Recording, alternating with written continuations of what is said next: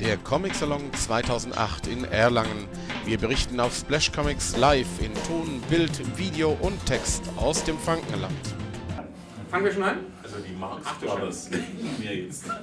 Aber okay. Wie, wie einer fasst mir auf die Glatze. Kleiner. Glatze, welche Glatze? Ich sehe keine Glatze. Niemand von uns hat Aber Glatze. sehen Sie später auf dem Video, da schimmert das immer ganz Sollten fürchterlich. Sie im Internet dann sehen, dass irgendjemand von uns auch nur Ansätze einer Glatze haben sollte, liegt es lediglich an der schlechten Auflösung dieser Kamera. Wobei man könnte ja vielleicht den, den Schnitt hier so setzen. Auch das finde ich Ja, eine sehr gute Idee. Jetzt Die hat drei wolligen Kritiker von können So ja eine Matte. zwischen- zwischendurch mal so Auf so eine Matte. bauschen. Ein Zappa Dreck dagegen. Ich hatte jetzt gedacht, äh, ich mache ja gerne solch lustige Sachen und dann habe ich gedacht, nee, ein, ein, Nee, ein seriöser Gegenpunkt muss da sein. Die Sendung heißt im Ernst. Aber Spaß wurde ernst. Gut, das kriegen wir hin. Das kriegen wir hin. So, Thema heute. Erstmal vielen Dank an Andreas Blatthaus, FAZ Feuilleton. Das wusste ich nicht, dass das Thema heute vielen Dank an Hätte ich das gedacht, hätte ich von zwei Leuten ganz anders vorbereitet. Kleinen mit dem Siegel seriös ganz ohne Schoner reichen.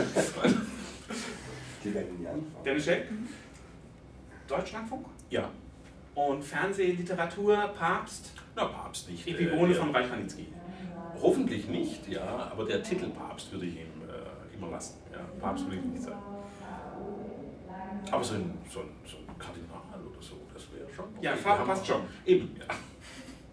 Äh, Frage, die ich mir immer wieder gestellt habe, ist, Zeit, jahrelang hat man gesagt, der Comic-Markt liegt am Boden. Und ähm, ich habe auch immer wieder den Comic aus dem Buchläden herausgehen sehen, leider Gottes. Ja. Die Aufgabe, denke ich, ist es für Leute, die gerne den Comic wieder etwas populärer machen wollen, ihn in die Öffentlichkeit zu tragen. Und da habe ich ja hier mit Ihnen beiden die eigentlich super Leute, Fernsehen, Deutschlandfunk, FAZ Feuilleton.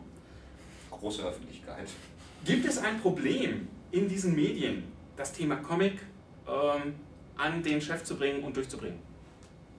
Wer möchte Sie anfangen? zuerst, dann glänze ich mehr danach. Das weiß, wovon er redet. Er weiß wirklich, wovon er redet, ich nämlich nicht. Ähm, nein, also ich muss in den Medien, in denen ich arbeite, gibt es dieses Problem eigentlich nicht. Also ich konzentriere mich zunächst mal auf mein Hauptbrötchen, gebe Radio. Ähm, ich kann im Radio über Comics machen, was ich möchte. Äh, ich habe mal eine zweistündige Sendung über Volker Reiche und Stritz ähm, gemacht, da war Herr Blatthaus übrigens dabei, fällt mir da gerade ein. Tolle Sendung. Ähm, das war sehr schön. Ich habe nur selber nicht offen gestanden am Anfang daran geglaubt, dass man zwei Stunden über einen äh, Comicstrip reden kann. Man konnte es sehr gut, inklusive Lesung aus diesem Comicstrip. Also ich musste selber missioniert werden. Das andere ähm, war, dass ich lange offen gestanden bis vor sechs, sieben Jahren ähm, der Meinung war, dass die großen Geschichten im Comic eigentlich gelaufen sind, dass man das jetzt nach und nach noch historisch entdecken kann, dass aber im Moment, jetzt, heute in der Gegenwart, gar nicht wirklich was Großes, Aufregendes passiert. Diese Meinung musste ich revidieren. Ich wollte gerade sagen, also Saulus Paulus. der sehr lebendige Moderator des Max- und Moritz-Preises muss spätestens bei seiner Arbeit doch festgestellt haben, dass auch im Moment unglaublich viele interessante Sachen passieren, über die es sich lohnt, begeistert in die Öffentlichkeit zu bringen. Richtig, nur, ähm, wie es so schön heißt, wahrscheinlich guckt wieder kein Schwein. Also man muss es ja selber erstmal wahrnehmen. Und diese zeitliche Verzögerung, ähm, wenn irgendwo ein Sackreis umfällt, bis sozusagen es auch wahrgenommen wird, das kann schon ein paar Jährchen dauern. Also wir reden jetzt von ähm, ein bisschen um den heißen Brei rum. Ich meine, zu realisieren, dass es also nicht nur Asterix gibt und Donald Duck gibt und andere geniale Dinge, sondern dass heute in der Form Comic auch große Werke geschaffen werden. Ähm, da war ich lange Zeit ein bisschen skeptisch, weil nichts bei mir persönlich etwas auslöste, dass ich sagte, ja, Mhm. doch, es ist da. Es war aber die ganze Zeit da, nur eben ein unentdecktes Territorium. Mhm. Ja. Das hängt auch ein bisschen mit der Rezeption von Comics in Deutschland zusammen, dass es doch lange Zeit getrennte Welten waren, die Literatur veröffentlichten und die Comics veröffentlichten, äh, dass das Ganze ein bisschen so ähnlich wie, wie Science Fiction, Fantasy, Horror sich nach einer großen Öffnung in den 70er und 80er Jahren wieder zurückzog in die Ghettos und ich dachte, naja, also in diesen äh, Randgebieten, da mag es schon die eine oder andere Perle geben, aber ich hatte nicht das Gefühl, dass es etwas ganz Großes gibt, was mich so affizierte. Ähm, diese Meinung habe ich schlichtweg geändert. Durch, zum Beispiel, also durch eine Entdeckung mit den Alan Moore, ähm, zum Beispiel durch ähm, das, was so unter Graphic Novels läuft. Ähm, Persepolis Satrapie war sicherlich etwas, was mir da die Augen öffnete. Ähm, könnte andere Beispiele noch Gut, also meine Frage dann gleich im Anschluss wird sein, wann hören wir die nächsten diversen Sendungen über den Comic und die Begeisterung darüber in Deutschland? Aber jetzt vielleicht zuerst mal über äh, die Situation bei der FAZ kann man ganz uneigentlich beantworten. Ich habe überhaupt keine Schwierigkeiten, Comic-Themen unterzubringen. Die einzige Schwierigkeit, die ich habe, ich, ich schreibe nicht so viele, wie ich sie schreiben könnte. Ich will aber auch gar nicht so viele schreiben, wie ich schreiben könnte, weil ich nicht als Comic-Redakteur bei der Zeitung angestellt bin. Ich bin dafür für sehr, sehr viele Dinge zugange und Comics ist eines davon, eines, was mir extrem wertvoll ist, aber eines, was ich auch nicht überstrapazieren möchte. Durch Dauerpräsenz. Also wir haben natürlich ein Publikum, was bestimmte Erwartungen an das Feuilleton der FAZ hegt und mittlerweile, glaube ich, gehören Comics auch dazu, aber sicherlich noch nicht im gleichen Maße, wie es Theaterberichterstattung, Literaturkritik oder ähnliche Dinge ganz normal, also ganz normal empfunden werden. Und dementsprechend versuche ich eben unterzubringen, was ich bemerkenswert finde, sowohl im positiven wie im negativen Bereich, was im Comic passiert. Und ich versuche ein bisschen auch die aktuelle Begleitung über Meldungen und solche Dinge zu machen, was auch schon ein Desiderat in der Tagespresse ist. Aber darüber hinaus werde ich, glaube ich, nicht viel mehr tun. Also das ist dann wirklich eine eigene Bremse, die ich mir auferlege und ich sehe auch nicht als meinen Auftrag, den Comic zu popularisieren. Das muss er schon selber machen. Mich interessieren die Dinge, die ästhetisch wirklich im Comic spannend sind. Und ob die populär sind oder sind, ist mir vollkommen egal. Hauptsache, sie werden gedruckt und ich kann sie lesen. Und ob das 100 Leute außer mir tun oder 100.000, ist mir vollkommen egal. Und ich habe auch nicht den Anspruch, die anderen 99.900 davon zu überzeugen. Wenn sie das dadurch werden, großartig. Aber dafür schreibe ich nicht. Und ich lese natürlich dann die FAZ, äh, sehe, was der Blatthaus gut findet, äh, gucke mir das selber an und äh, schöpfe da noch mehr Rahmen. Naja, also äh, natürlich. Jetzt aber gehört, dass das Blatthaus relativ wenig schreibt. Das heißt, es lässt vermuten, es gibt noch eine große, wie Sie schon sagten, unentdeckte Welt für Sie. Absolut. Jenseits der Platauschen Rezeption. Auch in meiner Welt gibt es unfassbar viele unbetretene Kontinente, also in sozusagen der Welt der Comics, wo ich nie hinkommen werde. Ich habe bestenfalls einen Kontinent entdeckt bisher. Die anderen vier werde ich überhaupt nicht mehr erleben.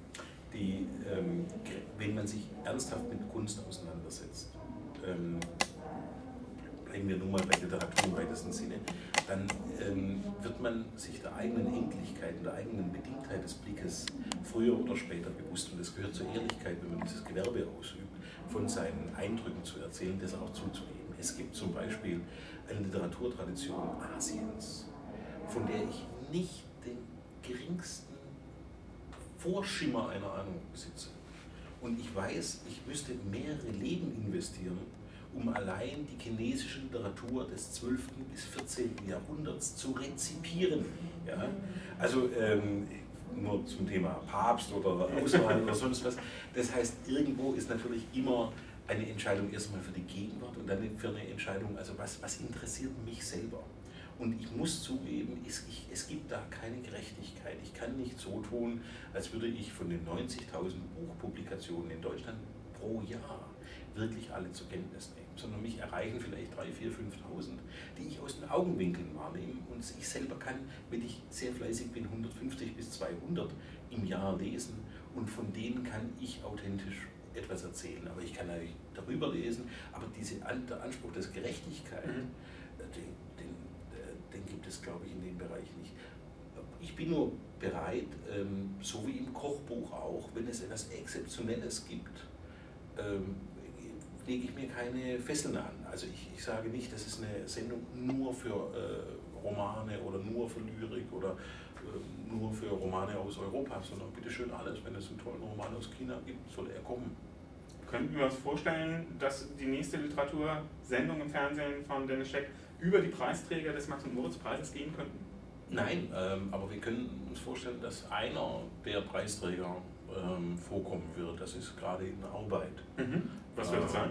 Ja, das, Alan Moore, ich versuche ein Fernsehinterview mit Alan Moore zustande oh, zu bringen. Okay. Ob wir das dann ausstrahlen, also da gibt es auch zwischen Lieb und Kriegesrand, Schwimmen der dunklen Mächte noch tausenderlei Sachen. Ja, Technik kann ja auch mal versagen. Ähm, was dann, also die Auswahl, aber prinzipiell, wenn, wenn es ein Comicwerk wie jetzt Lost Girls gibt, was im Bereich der Pornografie oder der erotischen Kunst so exzeptionell ist, das, ist also das lohnt sich mal wirklich, darüber zu reden. Ähm, dafür gehe ich sehr weite Wege.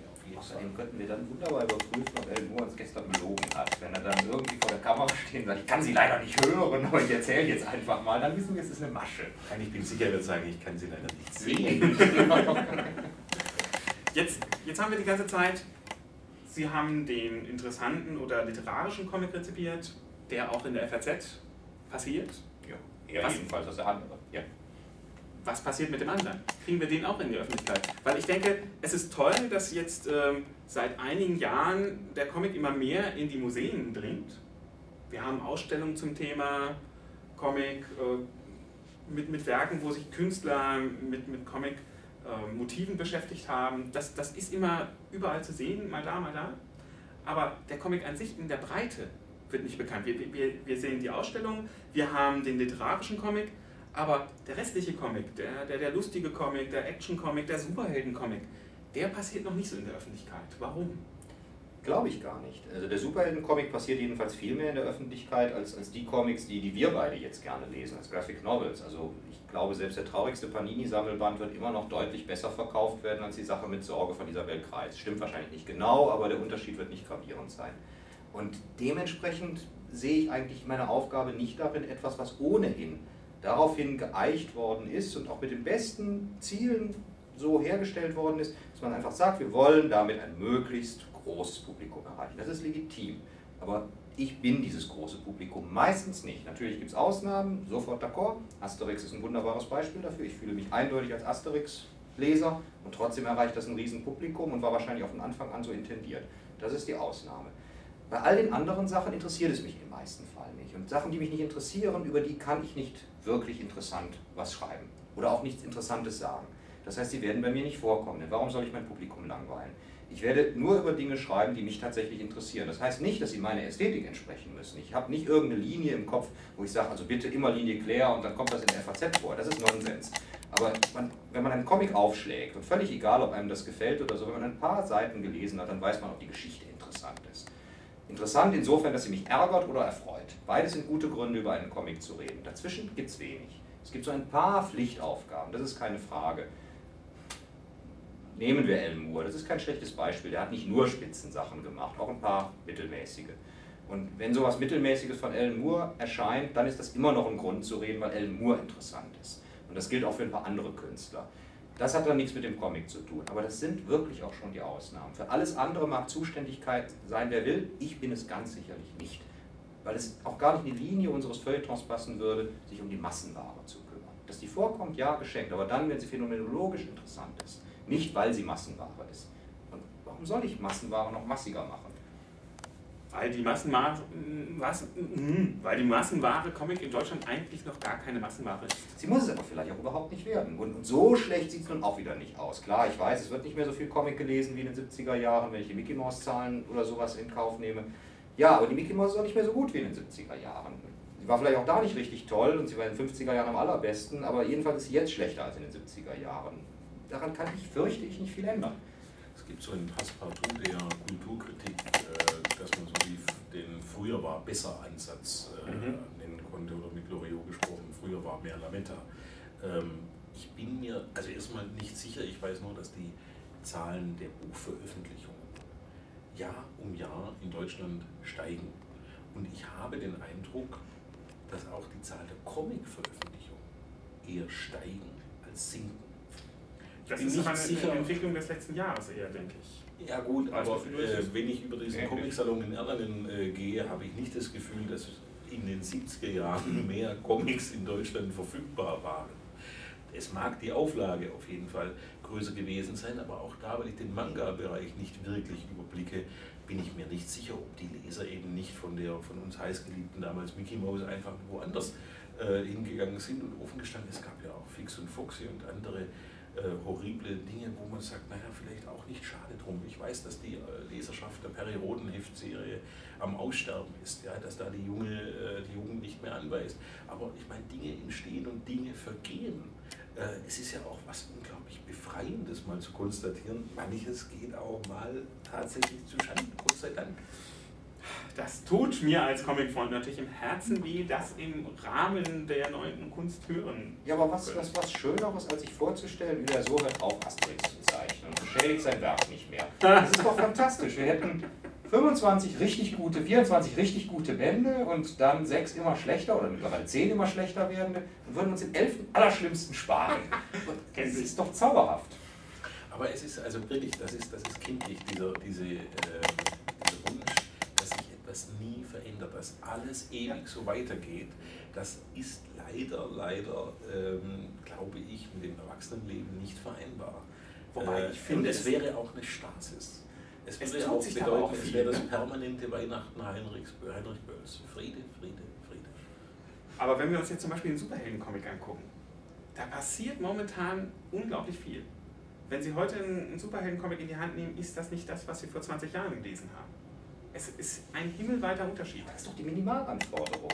Also ich, ich will doch Nicht mehr. Ja, Finde ich absolut. Äh, Es ist doch wirklich das, was ich erwarte, dass ich nicht dasselbe lese wie vor 20 Jahren. Denn wozu sollte ich es dann lesen? Dass Superheldencomics natürlich neue Felder öffnen müssen, ja klar. Aber das war doch immer in der Geschichte der Superheldencomics so. Und dieser 20-Jahres-Rhythmus, den kannst du ja, wenn du willst, auch wirklich durchhalten. Ja. Von dem Anfang, dann die 60er Jahre, dann die 80er Jahre und jetzt eben wieder. Das heißt, das ist der Lauf der Dinge und der ist ja auch hoch erfreulich. Und der wird wieder eintreten, völlig egal, was wir beiden Hanseln, die wir uns für Superhelden-Comics ohnehin nur dann interessieren, wenn sie von Alan Moore oder zwei, drei anderen Leuten stammen, dann dazu jemals sagen würden. Dafür gibt es Berufenere. Und wirklich auch viel berufenere Medien als die unseren, die von Superheldenlesern dann, glaube ich, doch in viel geringerem Maße frequentiert werden, als von Leuten, die sich für eine Graphic Novel würden begeistern lassen. Ich weiß nur, dass es bestimmte Veränderungen dort gibt, die ich ähm, nicht genug preisen kann. Zum Beispiel ähm, hatte ich, wie glaube ich viele Kinder der 60er, äh, 70er Jahre, das Gefühl, mitunter in einer Parallelwelt zu leben, vertauscht worden zu sein, dass ich eigentlich äh, selbstverständlich nach Amerika gehöre und leider, leider in einem Land lebe, wo die Geldscheine falsch aussehen und eine falsche Sprache äh, gesprochen wird. Und eine Lektüre, eine tägliche Lektüre äh, des Comicstrips von Volker Reiche gibt mir zum ersten Mal das Gefühl, im richtigen Land zu leben. Ja? Äh, richtige, reale Typen zu sein. Etwas, was ich bisher einfach nicht kannte, weil ich diesen, diesen täglichen Strip nur aus amerikanischen Zeitungen kannte. Und das war also die, die, die Erfahrung, überhaupt mal angesprochen zu werden, gemeint zu sein, tatsächlich das richtige Publikum in der Comicform darzustellen. Das ist für mich in Form des Strips neu. Die mag es früher auch schon gegeben haben, was weiß ich, zurück zu Vater und Sohn oder was. War ich aber noch nicht auf der Welt oder hat mich nicht erreicht. Ich, es hat mich auch erreicht, aber auch nicht wiederum in, in der Form des Strips. Es hat mich auf jeden Fall erreicht, Seifried. Ähm, das war aber irgendwie ein Strohfeuer, ja. Das ging dann sehr schnell nicht mehr weiter. Ähm, aber wir wollen uns doch mal, mal freuen an dem, was da ist äh, und das popularisieren, was da ist. Das wirklich Gute, das da ist. Wie machen wir das? Ja, machen Das popularisieren. Also ich beispielsweise, ich, ich habe zigmal Volker Reiche schon verschenkt. Ich spreche über Volker Reiche. Die drucken jeden Tag. Die Ähm, FAZ. was, kann man denn mehr tun? Ja, ähm, Gut. da, ja, aber mir ist nicht bange. mir- Das muss nicht dieses, ähm, der Ansatz, was können wir tun, um. Mhm. Ich muss für die Literatur beispielsweise überhaupt nichts tun. Der Literatur geht's gut. Mit mir und ohne mir. Ja, ohne mich. Das muss nicht sein. Mit denen macht es mir Spaß. Ja, ich hoffe es. Aber ich- andersrum, ich, ich nehme dankbar an, was äh, gegeben wird und kann nur arbeiten mit dem, was da ist. Ähm, und der Comic, ich bin sicher, äh, der bedarf dieser Art von, von Bonus, als, als würde er nicht aus eigener Kraft quasi laufen können. Nicht, dass die wirkliche Qualität setzt sich durch vielleicht etwas langsamer, äh, man ist schon gefordert, aber ähm, ich glaube, Asterix äh, erreichte sein Publikum, Auch erst später. nein, aber nicht, nicht mit Hilfe der Kritik. Okay. Gut, also die äh, von mir erhoffte Weissagung, wie kriegen wir den Comic mehr in die Öffentlichkeit, haben wir leider nicht bekommen. Dafür haben wir zwei sehr engagierte Comicfreunde erlebt. Ja, aber Oder indem sie ein- einfach 100-Euro-Scheine in Alben stecken und die breit in Deutschland äh, in die Buchhandlungen stellen. Das wäre zum Beispiel ein direkter Weg, wie Sie zum Plündern von Comicläden und Buchhandlungen führen können. Das ist sehr einfach. Ja. Hm, Wir brauchen ein. Wenn Sie ein Rezept haben. das ist das Rezept. Okay, wir freuen uns auf die Ellen Moore-Reportage von den Schenk. Daumen drücken. Und ähm, die FAZ bringt vielleicht auch bei den preisgekrönten Strip des diesjährigen Max- und Moritz-Preis. Das ist nicht sehr wahrscheinlich, denn solange wir Stritz haben und wir sind Kommt kein relativ zweiter? glücklich, kommt sicherlich so schnell kein zweiter. Denn zwei Strips sehen dann doch ein bisschen so aus, als würden wir so Stück für Stück Volker Reiche ablösen wollen. Das sähe so aus, als hätten wir plötzlich da das Gefühl, naja, funktioniert ja gar nicht mehr so, dem müssen wir was an die Seite stellen. Ach, jetzt habe ich gedacht, Also- anstelle des Wirtschaftsteils doch Das wäre vielleicht mal eine interessante Option. Wir wechseln einfach den Wirtschaftsteil weitgehend aus, belassen die Karikaturen, setzen ein paar Comicstrips dazu und dann wäre Flaschko ganz sicher eine der allergrößten, erfreulichsten Dinge, die wir machen können. Wunderbar, ich danke mich auf jeden Fall für diese ja, am Anfang unglaublich erheiternde Runde. Und am Ende ganz traurig. Ja, natürlich, ja, ich bin am Wir werden Boden. älter, wir werden alle sterben. Und früher war es halt auch anders als heute. mehr Lametta. Ja, Danke. danke auch.